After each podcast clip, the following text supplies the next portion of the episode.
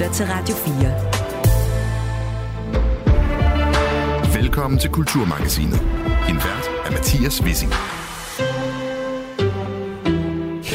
Og lad mig bare sige det som det er. Kulturjournalistikken her til lands hænger i laser. Mediebranchen går i det hele taget budgetterne igennem med en tætte kam, og her er det altså ikke mindst kulturstoffet, der står for skud. Senest har et par af de faste anmeldere på Jyllandsposten fået besked om, at man helt dropper dækningen af teater og scenekunst. Men måske er kulturjournalistikken bare det letteste sted at skære, vi vender i hvert fald sagen om lidt. Inden da bliver det uh, kuriøst reality-stjernen og popkulturfænomenet Kim Kardashian hedder hun. Hun har uh, lanceret en ny BH med falske brystvorter. Den uh, utraditionelle BH er ifølge Kim Kardashian et værn mod klimakrisen. A brand new bra with a built-in nipple. So no matter how hot it is, you'll always look cold. Some days are hard, but these nipples are harder. And unlike the icebergs, These aren't going anywhere. Ja, vi forsøger at forstå, hvad brystvorten har med klimakrisen at gøre senere i programmet. Til foråret der lukker de aller sidste Irma-butikker. Beslutningen er truffet, rammeskrigene har lyttet, og Irma-fans har begrædt Coops melding om en række større ændringer og et nyt supermarkedskoncept. Men hvordan kan en dagligvareforhandler betyde så meget i en by med rige indkøbsmuligheder, og hvad er Irma-ånden? Det er spørgsmål, som journalist og historiker Dorte Chakravarti besvarer i en ny bog. Hende får jeg besøg af sammen med barnebarnet til en af Irmas tidligere direktører, der var med til at sætte et vigtigt aftryk helt tilbage i 50'erne. Sidst i udsendelsen, der har vi hul igennem til Aalborg, hvor sceneinstruktør Nils Erling har været nødt til at åbne døren til en folkeskoletid i helvede, som han selv beskriver det. Det har han gjort for at instruere den vel nok mest omdiskuterede bog i dansk litteratur de seneste års tid, nemlig Glenn Becks Jeg anerkender ikke længere jeres autoritet. Der i Niels, Niels Erlings øh, hænder bliver til en teaterforestilling på Aalborg Teater, som altså har premiere på lørdag. Hvordan den proces har været, det kan du høre om en rask halv time her på kanalen. Du lytter til Radio 4. I går meddelte Jyllandsposten deres øh, medarbejdere, at de ikke længere vil bruge eksterne folk til at bedrive teaterkritik på kultursiderne. Det fik, hvad der fra 1. januar bliver tidligere teaterkritiker for netop JP Trine Vøldike til at skrive sådan her på øh, Facebook. Det helt store problem er, at det ikke kun er Jyllandsposten, der skærer ned på scenekunststoffet. Det er måske den første store avis, der melder ud, at de helt dropper teaterkritik, men mange af de andre mediestøttede store dagblade bevæger sig i samme retning. Her på redaktionen synes vi selvfølgelig, det var interessant at spørge Jyllandsposten om årsagerne til det. Konstitueret ansvarshavende chefredaktør Mark Niel Gertsen havde ikke tid til at være med, men skrev alligevel til os. Det er korrekt, vi skal ned på eksterne anmelder i det hele taget, men det er ikke det samme som, at vi har besluttet ikke at anmelde scenekunst og teater overhovedet. Og så blev vi en lille smule forvirret. Trine Vøldike, teaterkritiker og journalist, og derudover før omtalt Facebook-opslagsskriver. Velkommen til Kulturmagasinet. Tak. Æ, Trine, hvad har du fået at vide af, af Jyllandsposten? Øh, jeg har fået at vide, at fra 1. januar skal de spare yderligere. De har jo været i gang i den helt store sparerunde, men fra 1. januar sparer de mere, og det betyder, at derfra er der ikke længere teaterkritik og kunstkritik i Jyllandsposten. I Jyllandsposten. Ja. Og det betyder, at du ikke længere har noget at lave for Jyllandsposten. For det var det, du har lavet sammen med det det, Morten Hede, som har dækket den anden del af landet. Du har dækket Jylland og Fyn, og han har dækket øh, Sjælland, kan man sige, Øst-Danmark. Ja. ja. Øhm, Hvilken begrundelse fik du for det? Ren økonomi. Altså, nu jeg talte med Rikke Becker, som jo så er den tidligere kulturredaktør nu, fordi de har ikke længere nogen kulturredaktør. Nej. Øh, og det er jo ikke et valg, hun har truffet, sådan som jeg forstod det på hende. Altså, det er noget, der er blevet besluttet, der skal spares nogle penge, og det, de sparer på, at det, der bliver læst mindst, som de siger. Mm. Og det er så scenekunst, blandt andet. Mm, ja. Og, og altså, øh, vi vender lidt tilbage til, tror jeg, det her med, hvordan det lige er, at om, om det ikke bare giver mening sådan set at skære på der, hvor der bliver der hvor der bliver læst mindst det, der har færrest kliks, alt det her. Altså er det ikke bare den vej, vi blæser, men helt grundlæggende.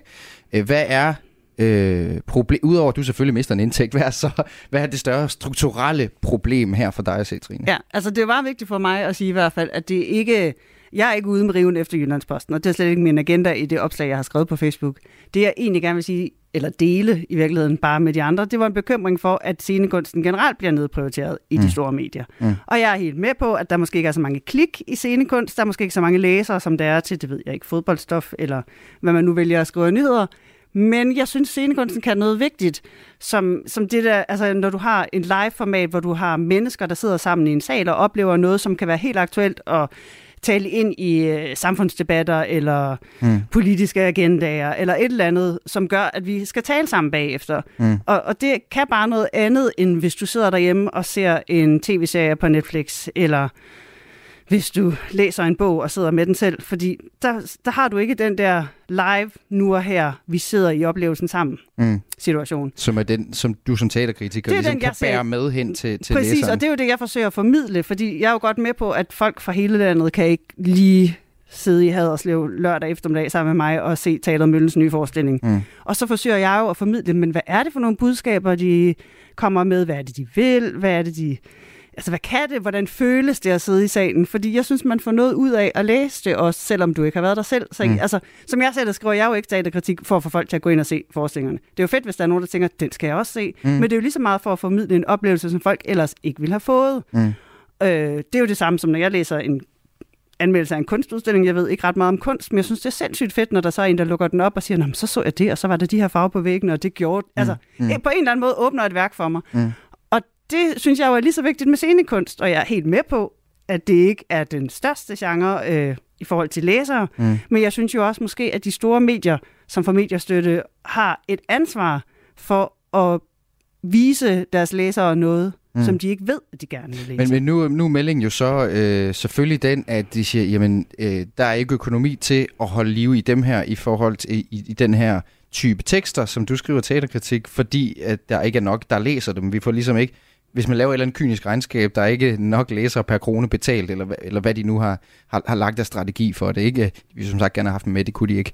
Øhm, hvad, hvad, hvad tror du årsagen til? En ting er jo, at man vil spare nogle penge, men en anden ting er, at det virker til, at folk måske ikke interesserer sig så, så meget for det, øh, nok til i hvert fald at vil læse det. Altså, har vi sådan en, øh, en, øh, en krise for kritikken i det hele taget, hvor folk ikke interesserer sig for den type tekster?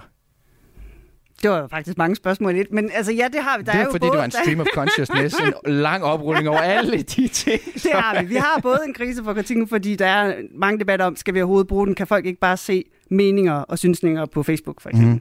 Men der er jo også, der er også hele, altså, Ja, det er den ene del af det. det. Det er det med kritikken, men så er der det med læsertallene, som du siger. Det er jo også selvforstærkende, fordi når du tænker, når, hvis de nu sidder på Jyllandsposten og tænker, teater, det er der ikke nogen, der læser.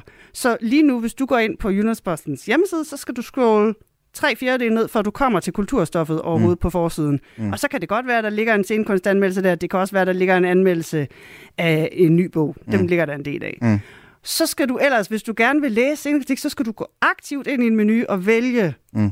Men er det ikke altså... der i første omgang, fordi at, at det har ligget lidt bedre på et tidspunkt, men der fik det ikke kliks, og jo, så er det, det er jo så det der ned i hakkeorden? Jo, jo, helt sikkert, og jeg er slet ikke i tvivl om, at altså, der er jo en grund til, at de har valgt det fra ved Jyllandsposten. Der er en grund til, at de siger, mm. at det her det er der ikke penge nok i, det skal vi ikke have. Mm. Men jeg synes jo igen, den anden vej rundt, at du har også, altså vi er også nødt til en gang imellem at præsentere folk for noget, de ikke vidste, mm. de gerne ville mm. læse. Altså jeg vidste heller ikke nødvendigvis, at jeg gerne ville og have en ambition for, hvad man synes, at Præcis, jeg ved, egentlig er det vigtigt altså at fortælle med, mere, gang... end man lader sig diktere af, ja, hvad der får og man ikke skal tænke, jeg ja. tror også, det er fordi, man nemt kommer til at tænke anmeldelser som, det skal du se guides. Ja. Og sådan tænker jeg det egentlig ikke. Det er det, hvis din ven slår noget op på dine sociale medier og ja. siger, ej, jeg så den her koncert den anden mm. dag, den skal du også se. Mm. Så er det en det skal du se guide. Mm. Men hvis nu jeg forsøger at gå ind og sige, hvad er det for nogle tanker, de har gjort, så kan det være godt eller skidt. Fordi der er jo også anmeldelser, hvor jeg siger, jeg synes egentlig ikke, resultatet var vellykket, men var det spændende, det de har lavet, og jeg kan godt se, hvilke tanker de har gjort. Altså, mm. det med, at du hele tiden får det åbnet op på en anden måde. Og det er derfor, du, siger, du tænker egentlig den type tekster, som du skriver, som man har kunne læse i JP og kan indtil 1. januar, men også andre steder, hvor du også skriver som et selvstændigt ting, ikke et mellemled øh, mellem kulturoplevelsen øh, og så læseren, øh, men som ligesom en selvstændig produktion. Det er, det er ikke noget, du skriver, fordi at du håber, at alle, der læser den tekst, nødvendigvis ender i teatret, så meget som det også er et selvstændigt stykke arbejde. Altså, altså jeg, jeg vil selvfølgelig elske, hvis alle dem, der læste, bare tog direkte ind og så alle de forestillinger, jeg skrev mm. om, fordi jeg synes jo, at alle mennesker burde gå i teateret mm. flere gange om ugen. Mm. det er hver, godt med dag, på, ikke gange hver dag. Det sker faktisk flere gange hver dag. Men, men det kan de jo ikke. Så jeg, jeg ved ikke, om jeg tænker det som et selvstændigt i sig selv. Altså det kan jo ikke stå alene. Det er bare ligesom en, en formidling til dem, der ikke har mulighed for at komme og se det. Altså, ja. Eller bare har lyst til at læse om det, men som egentlig godt ville have set det, eller har læst det, eller gjort det, men som ikke kan nå det, eller har små børn, eller ikke kan gå. Eller, altså, der kan mm. være mange grunde til det, at det, man godt kan være interesseret i kultur, uden nødvendigvis at være kulturforbruger. Mm. Eller at man skal opdage, at man har lyst til at være kulturforbruger. Jeg håber jo hele tiden, at der er flere mennesker, der opdager, hvor fedt det er at gå i teateret. Fordi jeg synes jo selv, det er fantastisk. Og lad os, som du også siger, du er egentlig ikke ude efter Jyllandsposten kun her. Altså, du, du peger på en tendens, og lad os lige sætte lidt flere ord på det, fordi øh, der er andre eksempler på den samme retning. I sommer var det Berlingske, der sagde, at vi skal ikke længere have kulturdækning i en selvstændig sektion i printavisen. Det røg ligesom ind, så det røg tilbage igen, men de har også puslet med, hvor er det, vi skal flytte det her kulturstof hen. Øh, øh, det er jo heller ikke kun medierne, øh, som finder ud af, hvad de skal gøre af kulturen, den her besværlige kultur. Øh, turene i biografer, koncerter og museer er også blevet, blevet mindre samlet set hos den danske befolkning. Det er i hvert fald øh, i en undersøgelse af opinion, som øh, Dansk Industri fik lavet i 2022. Øh, 42 procent af danskerne havde på baggrund af inflationen, vi talte meget om her senest, øh, sidste år, øh, fået os til at sænke forbruget på lige præcis den post. Altså det er også et sted, vi godt kan finde på at skære, når vi skal skære et sted. For nu fik med åben pande, Trine, for jeg synes jo meget, vi, vi er samme båd. Jeg er kulturjournalist, ikke? men hvis det nu er den vej, den blæser, er den hårde sandhed så ikke også, øh, også for dig og for mig, at mediehus i sidste ende også bare er forretninger, øh, og skal gå op i nogle kroner og øre og noget ud på efterspørgsel og nogle kliks på det ene, og dermed ikke på det andet, og så skærer man selvfølgelig det, der ikke får kliks. Altså er det ikke bare sådan, det er? Øh, og er det ikke bare vilkåret for jo, os? Jo. jo, men det, det synes jeg egentlig, altså det er det jo, fordi de er en forretning, og de skal have det til at køre rundt, men jeg, det er jo igen det der med at finde balancen. Altså, der er forskel på at sige, at vi skærer ned, og det har vi, det har vi gjort i flere omgange på Jyllandsposten. Skåret ned på mængden, skåret ned på mængden, skåret ned på mængden. Mm. Men det der med at sige, at vi skærer det helt væk, og så kan det godt være, at de siger, jamen det kan godt være, at der kan blive en enkelt anmeldelse om måneden. Men okay, hvad skal vi så vælge, hvis det er en anmeldelse for hele landet scenekunst mm. en gang om måneden? Altså, hvad er det så, vi skal vælge for virkelig at prøve at ramme ind, hvad der foregår? Mm. Så, så jeg er med på, at de skal skære, men det er det der med at finde balancen mellem god forretning og med en eller anden form for public service ansvar, eller mm. hvad man kan kalde det. Altså, mm. Fordi teaterne er hårdt ramt, og de er blevet sindssygt hårdt ramt mm. efter, som du siger, inflation. Og mm. når man har færre penge, så vælger du lidt, skal vi købe kartofler, så børnene kan få mad, eller skal vi købe øh, to øh, teaterbilletter? Mm. Så, altså, jeg ville jeg da heller ikke selv mm. vælge teaterbilletterne, hvis det var det, jeg stod i. Altså hvis jeg stod i enten eller situationen. Det er jo lidt, når du spørger folk, vi har kultur, eller vi har børn, der skal have det godt i institutionerne. Mm. Men du kan ikke sætte det op over for hinanden på den nej, måde. Nej, det er et mere kompliceret regnstykke ja. end bare det. Øh, jeg har en god kollega, øh, Joachim Vestergaard, han talte tidligere i dag med øh, kommunikationschefen nede på Aarhus Teater, Morten Dagbjerg, øh, som han spurgte, hvordan må de har det med den her nyhed? Ja, men det har vi det øh, selvfølgelig rigtig dårligt med. Det er noget af en mavepuster, at, øh, at et af landets førende medier faktisk nedlægger øh, anmeldelser, teateranmeldelser, også øh, kunstanmeldelser. Øh, det vil kunne mærkes i, i formidlingen af kultur fremover. Jeg har set, at øh, der er nogle tal på befolkningen, øh, som benytter sig af kulturtilbud. De, altså, det har jo blødt lidt de sidste par år, og flere og flere medier skal altså kulturen mere og mere fra. Er det ikke også lidt en naturlig gang i forhold til udbud efterspørgsel, som I ser det? Jo, altså jeg, jeg har jo fuld forståelse for, at det er rigtig svært at, at lave public service øh, og lave en forretning i public service virksomheder. Øh, der, det styres i højere og højere grad af, øh, hvad øh, læserne, seerne, øh, lytterne efterspørger. Så det for, for printmediets vedkommende, så handler det om klik. Og øh, hvis det er sådan, at øh, folk ikke klikker på for eksempel teateranmeldelser, jamen så er det svært at lave en forretning ud af det.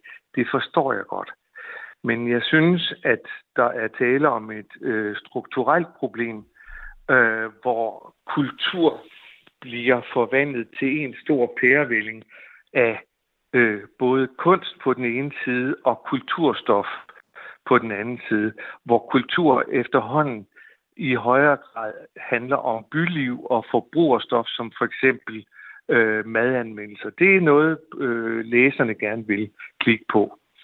Men det er jo et fattigt liv, et fattigt samfund, der bliver mentalt fattigere, hvis alt, som det åbenbart øh, er ønsket på Jyllandsposten, handler om, skal handle om politik, erhverv, finans og øh, internationalt stof, så tror jeg faktisk, vi bliver mentalt fattigere.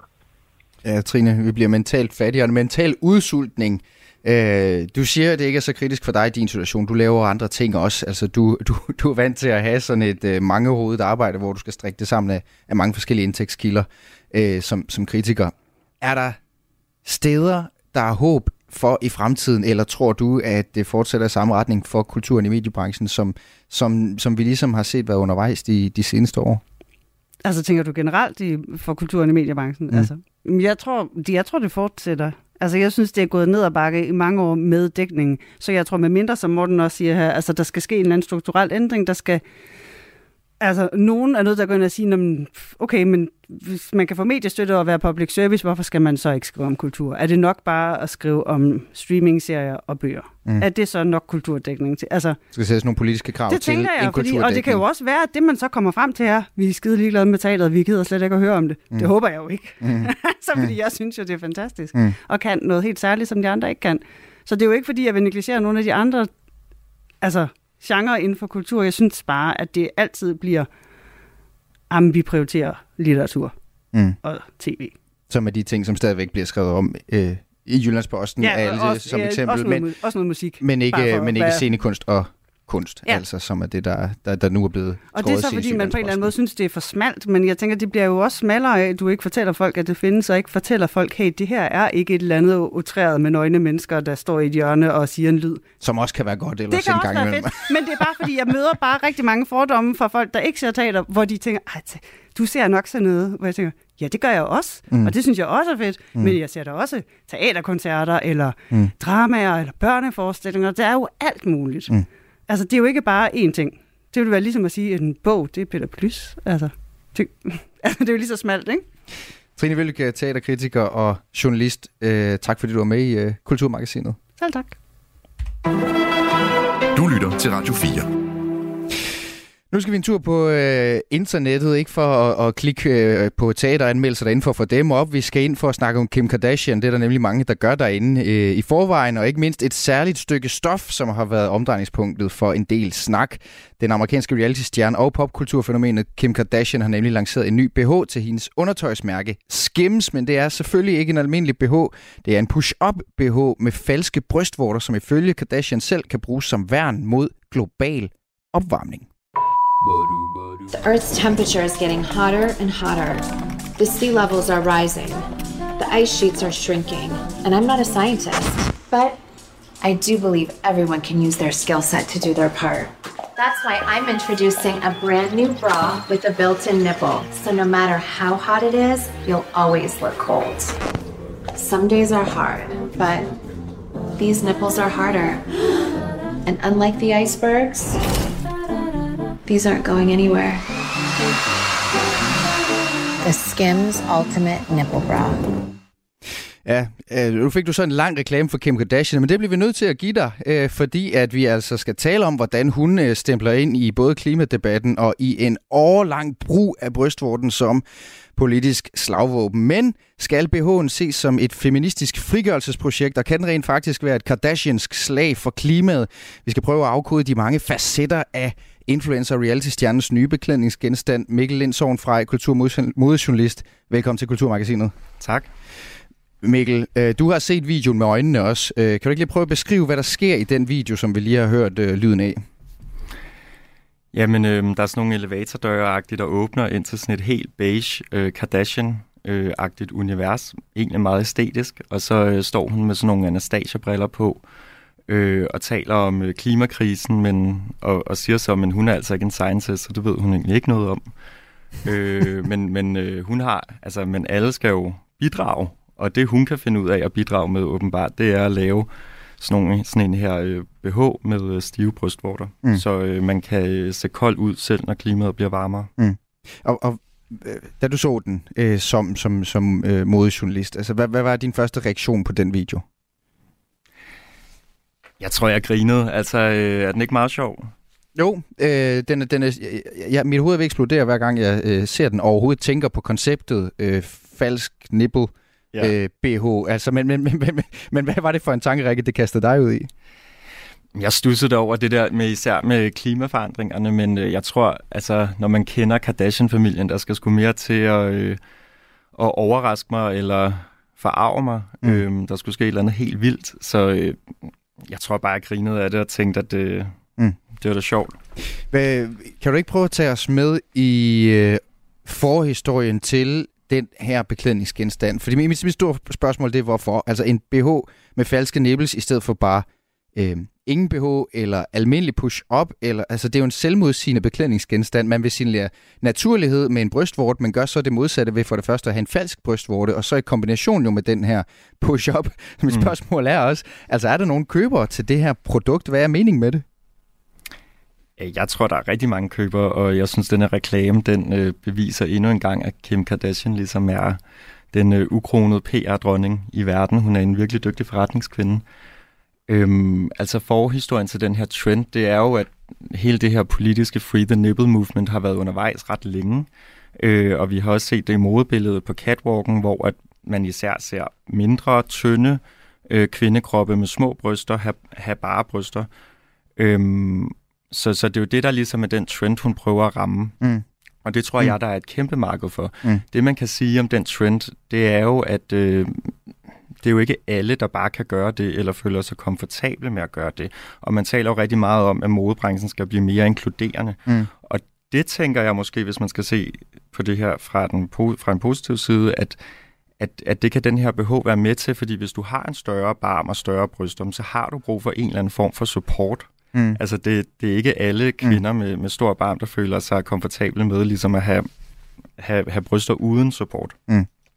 Og lad os lige vende tilbage til, til det øh, en lille smule senere, og så først komme omkring, hvis man nu ikke er sådan øh, til daglig befinder sig på det kulørte dele af internettet som jeg, og ikke lige har Kim Kardashian på net hende sådan umiddelbart, så er hun jo Øh, hun kendt for mange ting, men blandt andet måske først og fremmest for reality-programmet Keeping Up with the Kardashians, som følger hende og, og hendes familie.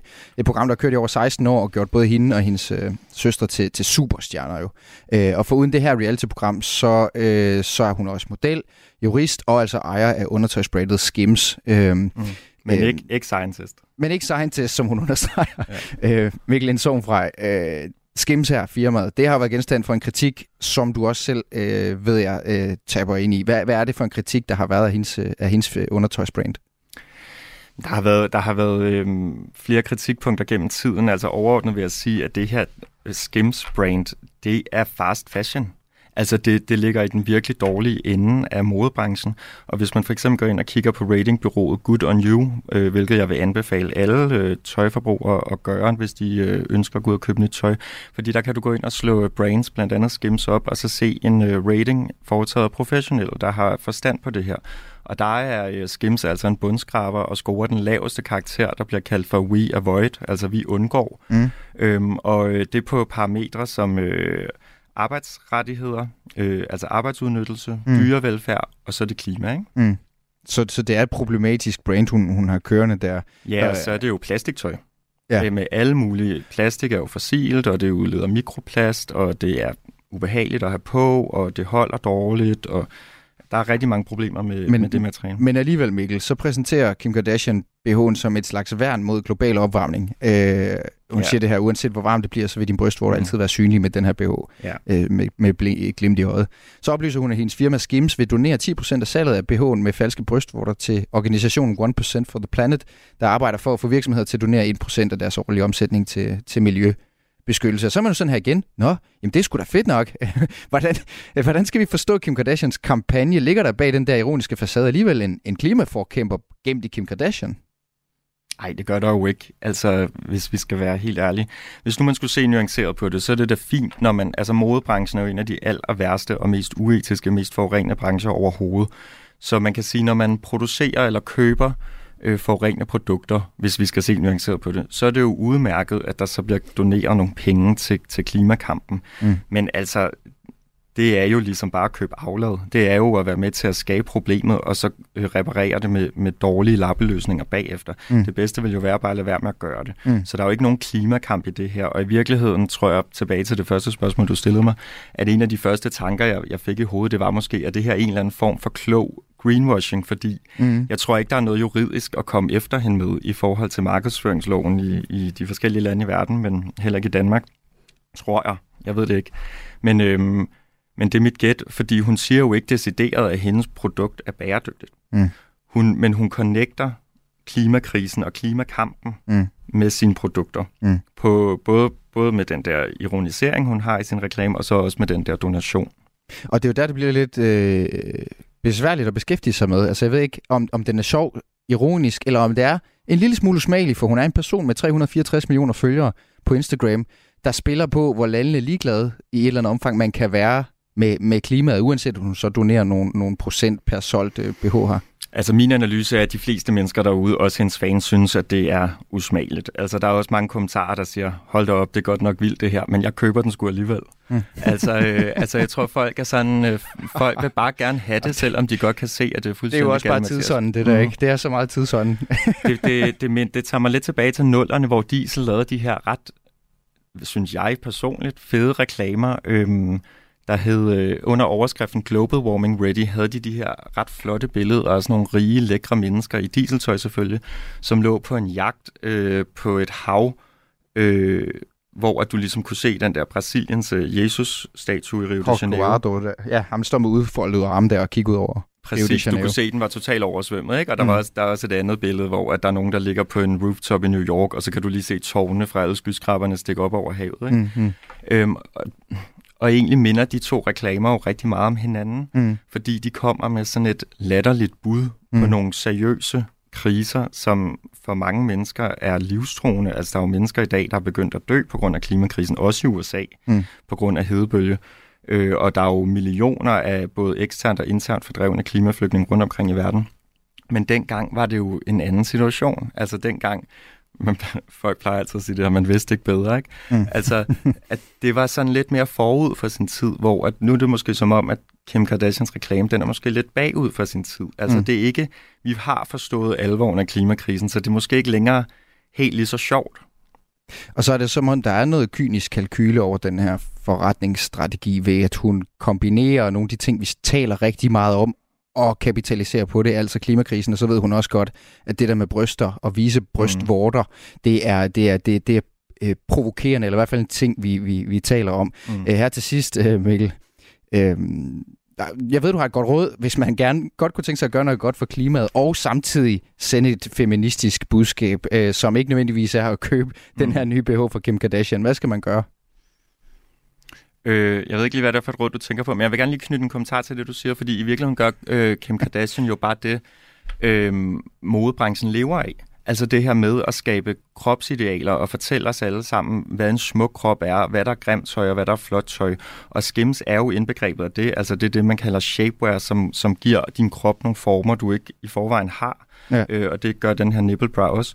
Og, og det taber jo ind i hele den der øh, businessmodel, der ikke handler om at servicere et eksisterende behov, men at fortælle os og pådute os, at vi ser forkerte ud. Mm. Men hvis vi køber de her produkter, så kommer vi til at være rigtige. Men i morgen, der fortæller Kim Kardashian og resten af modebranchen, at det er noget andet mm. at vi skal se anderledes ud, og nu skal vi købe de her produkter. Mm. Og det er det, modebranchen lever af. Mm. Og så skal vi forsøge ja. at løbe efter det. Og Præcis. den måde, man kan gøre op, den måde, du rådgiver øh, hele verden, Mikkel fra til at gøre op med den, det magtmonopol, Kim Kardashian kan jeg fortælle dig, fordi du kunne ikke selv huske det. Mm. Ja. det var ved bare simpelthen at smide BH'en. Altså på den måde claim sin krop øh, og, sin, ja, ja. Og, og vise sin det... brystvorter, uden at skulle købe en push-up BH af Kim Jamen, Kardashian. det vil jo være bedre for klimaet 100%. Men der er jo selvfølgelig nogen, som vi talte om, der ikke bare kan gøre det, og der er jo også mm. øh, snak om, at, at denne her BH er fantastisk for kvinder, der har øh, øh, haft brystkræft og mm. fået øh, fjernet brystvorterne. Mm. Ja. Jamen, øh, på den måde kom vi, øh, kom vi lidt rundt i afkrogene af Kim Kardashians nye, øh, nye BH her, Mikkel Lindsson fra Kultur og Modejournalist. Tak fordi du var med i Kulturmagasinet. Tak for at have mig med. Du lytter til Radio 4. Måske fordi du altid holder den mulighed åben, at det også kan være dig, der tager fejl. Radio 4. Ikke så forudsigeligt.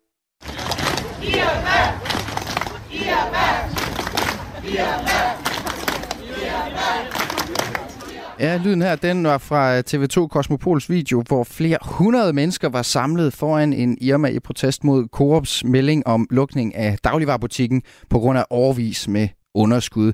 Der var lige frem beskyttende menneskekæder rundt om Irma Pins butikker tilbage i februar med slagordene Kæmp for alt, hvad du har kært. Menneskekæder, der manifesterede sig i en Facebook-gruppe, bevar Irma med 24.000 medlemmer. Men hvorfor har lukningen af en dagligvarerbutik skabt så store protester. Det kan man måske finde svar på ved at dykke ned i Irmas 130-årige butikshistorie. Og det har du gjort, Dorte Chakravarti, journalist, historiker og forfatter. Velkommen til. Tak. Tak. I år, øh, Dorte, udgav, i går, ikke i år, jo i år, men i går, I går i år, ja. udgav du øh, den bog, som handler om det, den hedder Irma, alt det, du havde glemt, du kunne huske. Ja. Øh, og i bogens indledning, der bliver den beskrevet som, øh, du har skrevet, en nostalgisk tidsrejse set gennem nogle af de varer og fortællinger, som siden 1950'erne har været med til at skabe det Irma, der er skrevet ind i Danmarks historien, kvindehistorien og forbrugshistorien. Øh, først og fremmest, Dorte, tillykke med udgivelsen. Tusind tak. Hvordan øh, har det været at skrive en bog om Irmes historie, og hvorfor var det vigtigt for dig at gøre det? Det har været super sjovt, fordi øh, jeg er godt nok Fynbo af oprindelse, men altså har boet i København i 30 år og tænkt, jeg kender da godt Irmas historie. Jeg ved jo godt, hvad det her det handler om. Men at få lov til at dykke ned i historien, i gemt materiale, glemte billeder og kigger og så videre. Det har faktisk været super sjovt, for det er jo en helt vild historie. Nu synes vi det der moderne Irma efter 1950'erne, men det er jo en historie, som er over 130 år, og det er ret unikt. Mm. Og super sjovt, fordi er der noget Irma kan, så er det at være unikke i de her mange år. Og når du spørger om, hvorfor det var vigtigt, så er det jo fordi, at Irma er altså bare en særlig historie, ikke kun en københavner-historie, men alle de her fantastiske varer, der har været igennem årene, de kommer jo blandt andet fra hele Danmark, blandt andet Landbrugs Danmark. Så det er jo en historie, der trækker trådet langt ud på Danmarks kortet, og så er det ret unikt med det her over 130 års mm, historie. Et, et, et, star, et stort tværsnit i Danmarks historie. Ja. Øh, Dorte, øh, for det første kan jeg få dig til at gå en lille smule tættere på mikrofonen, og for det ja. andet, hvordan reagerede du selv, da du hørte, øh, at Irmas butikker skulle, skulle lukke? Hvordan havde du selv med det helt personligt? Jamen, jeg havde det sådan med det helt personligt, at jeg var lidt i chok den dag. Men når det så er sagt, så er jeg jo ikke sådan inkarneret københavner. Altså, mit liv, det står og falder ikke med Irmas eksistens. Men jeg synes, at vi her i byen København kommer til at mangle noget. Vi kommer til at mangle den her blå, fantastiske Irma-pige gadebilledet. Mm. Og så er der også den her Irma-ånd. Der er stadigvæk, nu er der jo nogle få Irma tilbage, men der er noget helt særligt ved Irma, og det handler ikke kun om varerne, det handler også om de ansatte. Og det handler om den her historie, og det handler om mod til at gøre noget, der er lidt anderledes end andre i detailhandlen. Mm. Øh, og så er det jo, så er det, som du siger, altså, øh, øh, der er en æstetik omkring Irma også, som fylder meget i bybilledet øh, i, i, i hovedstaden i det hele taget. Øh, planen for, for hvordan øh, Irma skal lukke, det er, at man omdanner to Irma-forretninger ad gangen hen over vinteren og foråret. Det betyder, at de, de aller sidste butikker, de lukker til april en gang.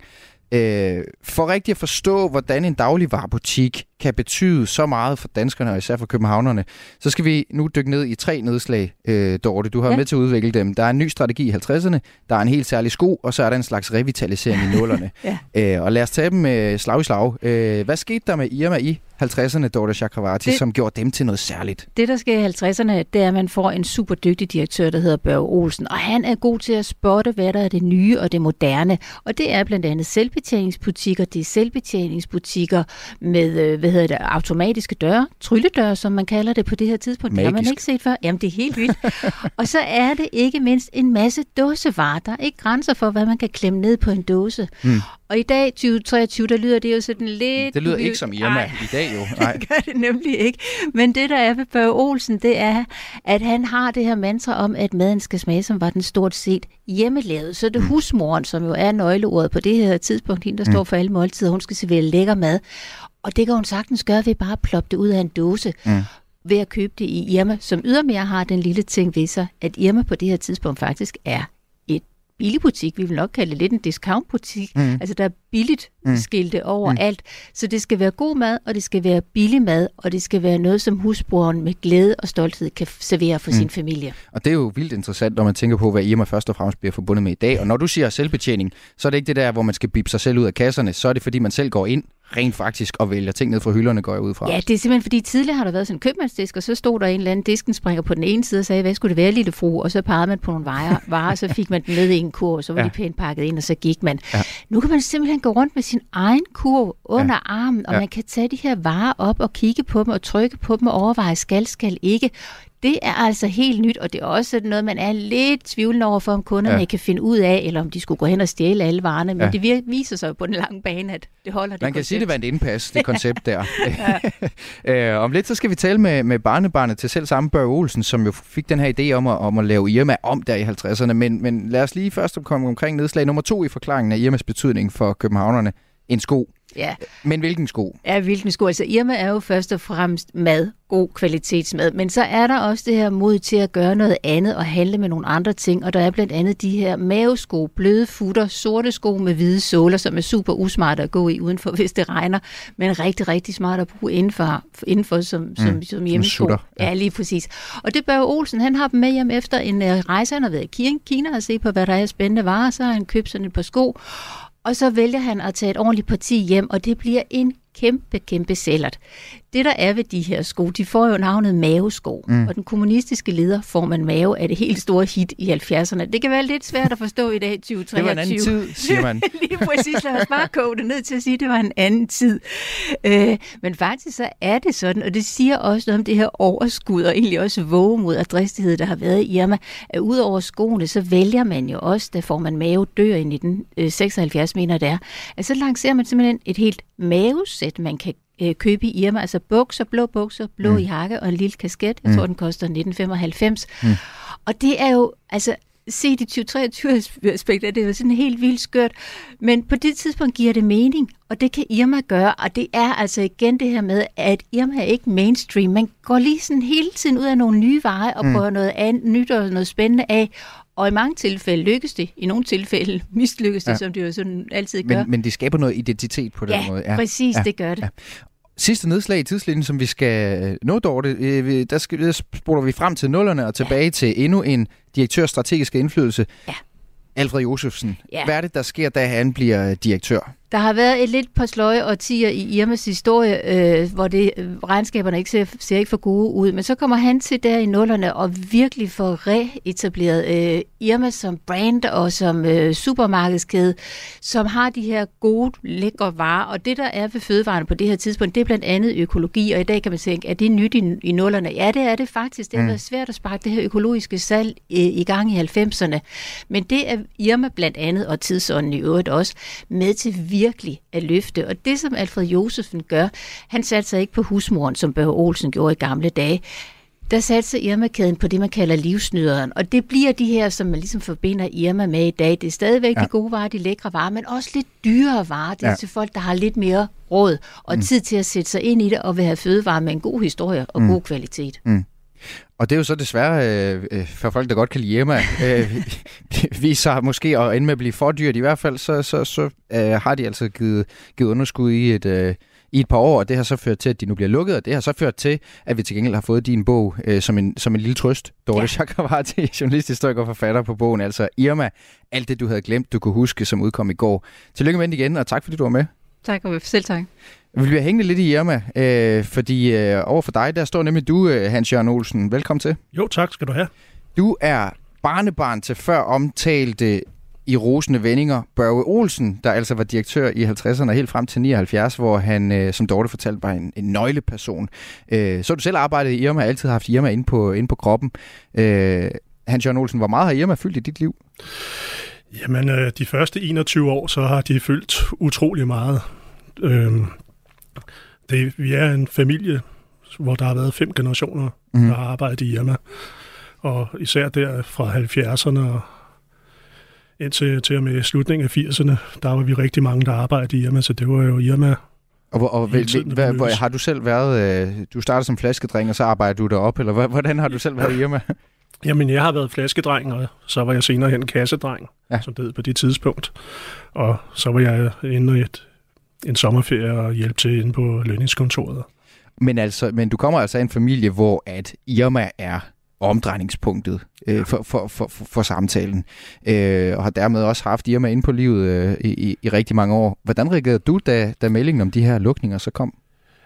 Jamen, jeg blev ked af det, og så blev jeg sur og skældte ud, og tænkte, det her, det, det er løgn. Det kan de bare ikke gøre. Det er anden gang, de gør det. Så det, det, det gjorde rigtig ondt. Mm. Men med, med tiden, så resonerer man jo også lidt og tænker, ja, man kunne egentlig godt forstå det, fordi med, med 65 butikker på derværende tidspunkt, så er det jo den mindste kæde. Mm. Så det var svært at, at, at få til at blive ved med at løbe rundt. Øh, Dorte, hun... Øh, ja, hvad siger du? Ja, muligvis. Eller, eller, det er i hvert fald taget en strategisk økonomisk beslutning, kan man ja. sige, om at, at nu skal det i hvert fald ikke hedde Irma, som vi kender det mere, og nu skal det laves om. Øh, hvilket øh, jo lægger lidt øh, arm med Irma ånden, som Dorte hun nævnte. Øh, hvad, hvad betyder det udtryk for dig? Jamen, Irma-ånden, øh, det er et gå på, gå, et gå på mod at, at gøre tingene anderledes. Mm-hmm. Øh, men samtidig så er du tro mod de værdier, som du arbejder med, og der er udstukket. Øh, som du ikke synes, man ser andre steder? Altså, det ja. er ikke den samme oplevelse, du har, hvis du går i, i nogle er, af de andre supermarkeder? Nej, det er det ikke. Så altså, går du i Irma og spørger min vare, så kan de fleste svare både, hvor den er, og, og du kan få en fast medarbejder til at fortælle noget om den. Og det er desværre ikke alle steder, man kan det i dag. Mm. Mm. Hvis man nu er barnebarn til Børge Olsen, som du er, ja. Hans Jørgen Olsen, har man så fået streng formaning om kun at handle i Irma til enhver tid, eller, eller hvordan har du selv, øh, hvordan, hvordan er dine, dine indkøbsmønstre selv set ud? ja, men sådan har det jo været en gang, at, at, at så var det Irma, at det var der, jeg handlede, men øh, efter at, at være blevet skilt og haft økonomiske udfordringer, så har man jo taget det, der var billigst. Mm. Og der var Irma ikke altid billigt. Mm. Så der gik jeg ind og hentede de varer, som, som jeg bare ikke ville gå på kompromis med. Mm. Øh. Mm. Men skal du stadigvæk øh, nu her, før de sidste Irma-butikker, de så lukker til, til foråret, eller bliver lavet om til foråret, øh, have, have din faste gang i, i Irma, når du alligevel er der en gang imellem? Jamen, jeg er så heldig, at jeg kan lægge min rejse for arbejde af hen over Østerport station, og så gå i Irma der. Mm. Øhm, og hente de varer, som jeg gerne vil have. Mm. Og det er blandt andet marmeladen. Mm, som du ikke kan undvære. Den kan jeg ikke undvære. Der må du have, den må du have fyldt lagret op med, Hans Jørgen Olsen. Det, det gør jeg også, kan jeg love dig for. Barnebarn altså til tidligere hjemmedirektør Børge Olsen. Tak fordi du var med i, øh, i Kulturmagasinet, Hans Jørgen. Det var så let. Det var en fornøjelse. Du lytter til Radio 4. Jorden den skælvede under dansk litteratur, da Glenn Beck for lidt over et år siden udgav manifestet Jeg anerkender ikke længere jeres autoritet. Gennem de seneste år har lige præcis den bog været grundlag for en lind strøm af debatter og interviews om klasse og privilegier, og nu bliver den også genstand for et teaterstykke, som har premiere på Aalborg Teater på lørdag.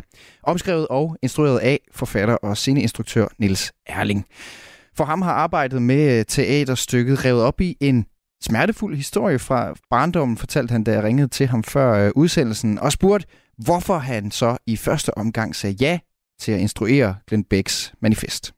Jamen det er sjovt, fordi øh, først så sagde jeg faktisk heller ikke ja. Først så tænkte jeg, øh, det går ikke. Øh, det kan jeg ikke, øh, øh, og det er der mange grunde til. Jeg tror, at Glens bog ligesom øh, fun- har fungeret for mange mennesker som sådan en eller anden fremkaldervæske i dem øh, for deres egne øh, privilegier. Den angriber jo ligesom øh, øh, alle mulige versioner af privilegier, og jeg tror, at alle, der stifter bekendtskab med det her værk, øh, med det samme begynder at se ind af og se, hvor kommer jeg fra? Hvad er det, der har formet mit liv, og hvad er det for nogle porte, det giver mig adgang til? Øh, det er ret sjovt, når man læser interviews med Glenn, så er der vildt mange af journalisterne, som inden for et minut begynder at bekende kulør og fortælle om deres egen baggrund. Mm. Og det tror jeg, det er det, han ligesom vækker i folk, og det vagte han også i mig. Mm. Og da jeg, øh, da jeg blev spurgt, om jeg ville lave den her, så tænkte jeg, åh, men jeg er jo ikke, jeg er ikke fra Horsens. Øh, jeg kommer fra en anden baggrund. Øh, jeg, mine forældre øh, øh, vil jeg ikke betegne som fattige overhovedet. Øh, altså der, der er ligesom, jeg er ikke fra en arbejderklasse baggrund. Der, der, er ligesom, der var nogle ting i det, hvor jeg tænkte, jeg, det vil være forkert, at jeg ligesom øh, be, be, være mig ind i det her værk. Mm, mm. Men jeg var selvfølgelig meget tændt af ideen, fordi jeg synes, bogen var helt vildt god, og jeg havde lige læst den, og jeg var meget, meget optaget af den. Mm. Så jeg mødtes med Glenn og, øh, og, og talte med ham.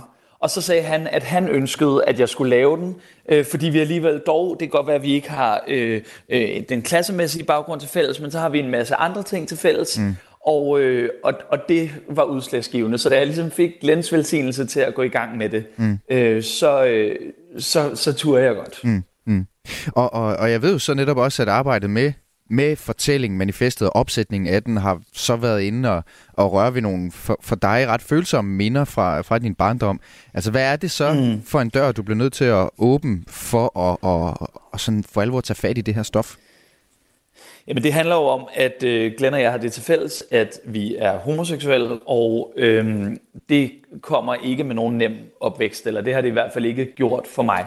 Øhm, og jeg tror, at en af de grunde til, at jeg var meget rørt af Glens bog, er, at den satte en hel masse ord på en masse oplevelser, jeg selv har haft i løbet af min opvækst. Mm. Og ikke mindst på, på, en, øh, på en vrede, som man kan føle, eller som kan komme her på bagkant. Mm. Øhm, jeg er blevet sådan massivt mobbet igennem hele min skoletid. Det er der i virkeligheden ikke noget vildt i, det tror jeg, de fleste, øh, der, der har den her, hvad skal man sige, seksualitet, øh, har oplevet. Altså at vokse op som en feminin dreng i, øh, i slut 90'erne og start 0'erne, det var ikke nemt øh, på nogen mulig måde. Øhm, og, og det gjorde mig ulykkelig, det gjorde mig ensom, det gjorde mig mm. rasende. Mm. Og så tror jeg, at, at så kan man jo bruge mange år på ligesom at, at lukke øh, øh, det sår på en eller anden måde, eller lukke det ned og sige, okay, hvis jeg skal kunne fungere i verden, så kan jeg ikke gå rundt og ligesom føle mig som et offer. Jeg kan gå rundt og bære rundt på den her usikkerhed og den her ligesom ensomhed, som, mm. som det vækker i en. Mm. Men da jeg læste bogen, der var det som om det hele ligesom åbnede sig igen, og nu hvor jeg arbejder med den hver dag, altså det, er jo, det vælter jo frem med oplevelser, og især med følelser, altså med, øh, med især en vrede, altså en lyst til at brænde lortet ned, så mm. at sige. Ikke? Mm. Og det, jeg tror også, det er derfor, at, at bogen at, at, at har taget form som et manifest, og ikke bare en roman. Altså det er jo fordi, man, der kommer enormt meget raseri med de her oplevelser. Der kommer mm. meget en følelse af, af uretfærdighed og en, en følelse af at, at ville sparke til noget, mm. altså øh, for at sige det øh, mildt. Kan du, kan du give et eksempel, og, øh, Niels? Øh, vi vender tilbage til det der nemlig også. Prøv lige, jeg kunne godt tænke mig, at, også for at komme endnu længere mm. ned i motivationen for dig, for også at kaste ud i stoffet, altså kan du give et eksempel på, hvad, hvad det har været fra din, fra din folkeskole, som, som det tog fat i, det her? Jamen, altså, hvor skal man overhovedet starte? Jeg synes også, det er ligesom summen af rigtig, rigtig mange ting. Jeg synes, der er sådan en, der er sådan en, øh, der er sådan en monolog i, i, i Glens tekst, hvor den siger, at det kan være så hårdt at skulle føre bevis for det, man har oplevet, men, og så går han i gang med at ramse op og siger, og det her, og mm. det her, og det her. Mm. Altså, jeg kan fortælle dig tusindvis af historier fra min opvækst, men som handler om folks forældre. Det handler selvfølgelig om dem, jeg gik i klasse med, som du ved altid gjorde nar af den måde, jeg sagde tingene på, den måde mine s'er lød, den måde, jeg holdt min krop på, den måde, jeg sad på på en stol, sad på, hvis jeg sad på et gulv. Det er møder med folks forældre, som siger, Nå, er du en lille bøsse? Eller forældre, som øh, siger, hvad er det noget pilort, fordi man har en Spice Girls t-shirt på. Det er ens krop, det er ens musiksmag, det er hvad som helst det er lærere, altså det er elever, det er ligesom, det er massivt, det er alle vegne, der er ligesom kommentarer, der hele tiden falder, mm. eller bliver låst inde i et lokale. Altså der er så, altså både fysisk og verbale, ligesom momenter hele tiden. Øhm, og det tror jeg bare sætter sig i en som en grundlæggende oplevelse af, at man er forkert, en grundlæggende oplevelse af, at man ikke har ret til at være i verden, at man ikke har ret til at være i verden på den måde, man er på, mm. at man er for meget, at man er forkert, at man er... Altså, det, det sætter sig jo som, en, som, som et traume, som, som man virkelig skal arbejde med, hvis man ligesom skal kunne fungere i alle mulige andre relationer. Ikke? Mm. Og det er, jo, det er jo det, der er det svære, at så i det øjeblik, man føler sig forkert i en eller anden relation, så pludselig så kommer det bare frem med sådan 10.000 km i timen, mm. alle de gamle ligesom mm. øhm, mm. Ja. minder. Og, og, og, og det, leder mig, det leder ja. mig frem til at spørge dig nemlig, øh, altså den her, det her helvede af en folkeskoletid, du beskriver, altså hvordan har det så været, nu har du sagt, fortalt, hvordan du alligevel er blevet nødt til at åbne døren ind til den øh, erindring for at sætte bogen op, mm. men hvordan har det så været nu, hvor du har gjort det, og omfavnet, øh, omfavnet det for så at at arbejde med, med bogen? Altså, har du kunne veksle det til noget, eller hvordan har det været, efter at du så har gået derind og blive derinde og arbejde mm. med det øh, til at, at lave den her bearbejdning til teater, til, til, til scenen? Altså jeg tror, det for det første også bare lige er vigtigt at påpege, at selvfølgelig er det rigtig, rigtig slemt at være barn, men det er jo også desværre slemt at være voksen. Altså det slutter jo ikke, hmm. desværre. Og det, det eksisterer, og det eksisterer jo stadig også nu, hvor jeg er voksen. Øh, men man bliver jo hårdfør, og man lærer at reagere, man lærer at ligesom kunne være i det på en eller anden måde, og acceptere eller øh, slutte fred med, at det er sådan, det er. Jeg vil sige, for mig at arbejde med det her, har det været både ligesom en helende proces. Der er jo noget, noget dejligt i at kunne omfavne ligesom ens tidligere jeg og sige, nej, det var ikke okay, det du oplevede. Og så veksler man det jo også på en eller anden måde til en vrede, en frustration, en, øh, en lyst til at, at, at holde nogen ansvarlig for det her, mm. øh, som jo er svært at handle på. Ikke? Jeg kan jo ikke gå tilbage og begynde at konfrontere fra en ende af alle, der nogensinde har gjort eller sagt noget ved mig. Og, altså, det, det er jo uholdbart. Men jeg tror, man kan og det er det, jeg synes, Glens bog gør så godt, det er, at den, den ligesom også løfter sig fra den partikulære, individuelle erfaring og siger, det her er et system, altså systematisk, ligesom strukturelt problem. Mm. Mm. Altså et grundlæggende problem i den måde, vi øh, behandler folk fra forskellige minoritetsgrupper øh, fra. Og det er der, det, det, det kampskrift på en eller anden måde bliver relevant, fordi historien er jo meget, meget større mm. end mig og mine barndomstraumer. Mm. Men, men når man så skal tage fat i, i netop kampskriftet, øh, så er det jo også en bog, der ikke har et decideret plot. Øh, og det mm. tænker jeg umiddelbart, det er jo noget af det, der normalt vil gøre det nemt også at forvandle, forvandle den energi, der er i bogen til teaterscenen, hvis det nu bare var bare siger i anførselstegn, men en, en klassisk roman, ja, ja. ikke? Øh, det er jo altid en kæmpe jo. opgave. Men i, i den her gang, hvordan har du så grebet det an? Fordi der netop, netop ikke er et, et, et plot som skelet, man ligesom kan læne sig op af. Jamen, øh, jeg, jeg overvejede, altså du ved, den aller, aller første tanke var selvfølgelig, når man kan vi på en eller anden måde tvinge et plot ud af det her? Er der en, er der en, en, der spiller Glenn, og så er der en, der spiller Glens mor, og så er der en, der spiller, og det bliver noget lort, kunne jeg bare mærke allerede, altså to, to minutter inde i ideen, kunne jeg mærke, det holdt jo ikke. Altså, så vi besluttede os for at lave et, øh, eller, eller jeg besluttede mig for at lave et Glenn Band. Øhm, så jeg har, det er blevet et korværk, kan man sige. Øhm, det, det er simpelthen fire gange Glenn, der musikalsk bygger det her ligesom aggressionsværk op. Øhm, og så har vi prøvet at lave et rum altså øh, på scenen, som kan være et sted, hvor man kan få afløb for frustrationer. Øhm, så de smadrer betonklodser, de løber, de udmatter sig selv, de øh, kan bade, de kan alt muligt forskelligt i det her rum, så man ligesom kan få afløb for alle de frustrationer, der bygger sig op igennem teksten. Mm. Så på en måde er det et, øh, et frustrationsritual øh, med fire stemmer, øh, som et stykke musik. Giver det, nogen, giver det mening? Det giver i hvert fald mening, øh, når man tænker på, altså, hvor indestængt en skrift kan være, øh, altså dierne og indestængt og, og nærmest klaustrofobisk at være i, så er det lige præcis det, som man så måske gør med teatret, altså kan give noget, kan give noget fysik, give noget krop for den her frustration, som, som bogen jo er gennemsyret af. Lige præcis, lige præcis. Det har, det har været det, der har været håbet. Og så er, det også, så er der noget enormt rart i, at altså Glens bog, der er mange steder i den, hvor den også ligesom bremser sig selv og siger, eller hvad, er det forkert, det jeg siger? Jeg mm. orker faktisk heller ikke selv at blive ved med det her. Og der er det jo også enormt dejligt, tror jeg, eller jeg oplever det som enormt rart, at ligesom kunne være fælles om det, altså kunne være fire glænder, som også kan, kan bakke hinanden op og sige, du kan godt Glenn, kom så Glenn, eller det var fint Glenn, eller altså ligesom, mm. at man kan dele, fordi det er jo det, der er det store ligesom, problem, og det er jo derfor litteraturen og, og værker i det hele taget er gode, fordi de giver en et, et fællesskab. Altså når jeg læser Glens bog, så spejler jeg mig, og det giver mig en fornemmelse af, at det jeg har oplevet i mit liv, ikke var bare mig. Mm. Altså, og, og det, det fællesskab, synes jeg også, vi, vi kan fremkalde på den her scene og sige, man er jo ikke alene i verden. Det er man jo gudskelov meget, meget sjældent. Mm. Der er andre med de samme erfaringer som dig, og det, øh, det er også helende. Så jeg, jeg håber også, at, at omsorgen kan få plads i værket. Og hvad er, du, hvad er det i, i forlængelse af lige præcis det, du håber, at, at publikum kan tage med sig fra, fra, fra forestillingen, hvis de uh, tager ind på Boldborg Teater herfra på lørdag? Jeg håber, at, øh, at, at, at de bliver ramt af den ligesom, øh, følelse, jeg selv blev ramt af, da jeg første gang læste bogen. Altså det er, det er en oplevelse af, at, at, at bogen ligesom springer ud af sig selv og angriber øh, dens læser.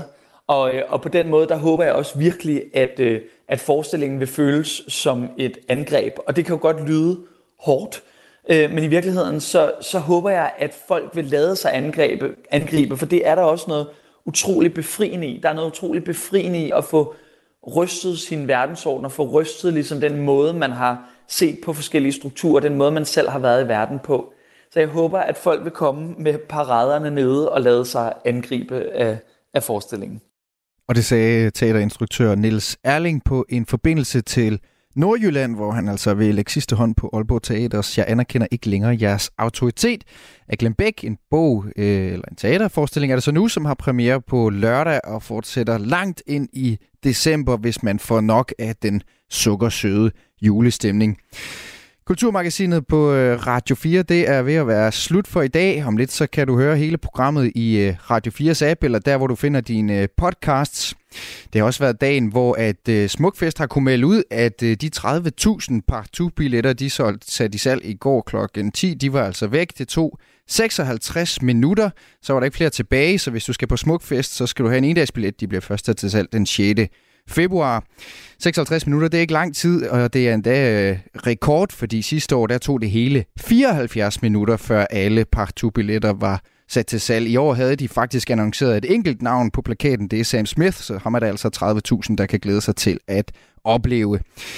Louise Østerlund, Joachim Vestergaard og Søren Berggren Toft, de var med til at lave øh, Kulturmagasinet i dag, og jeg hedder Mathias Wissing. Om lidt så er der missionen her på Radio 4. Du har lyttet til en podcast fra Radio 4. Find flere episoder i vores app, eller der, hvor du lytter til podcast. Radio 4. Ikke så forudsigeligt.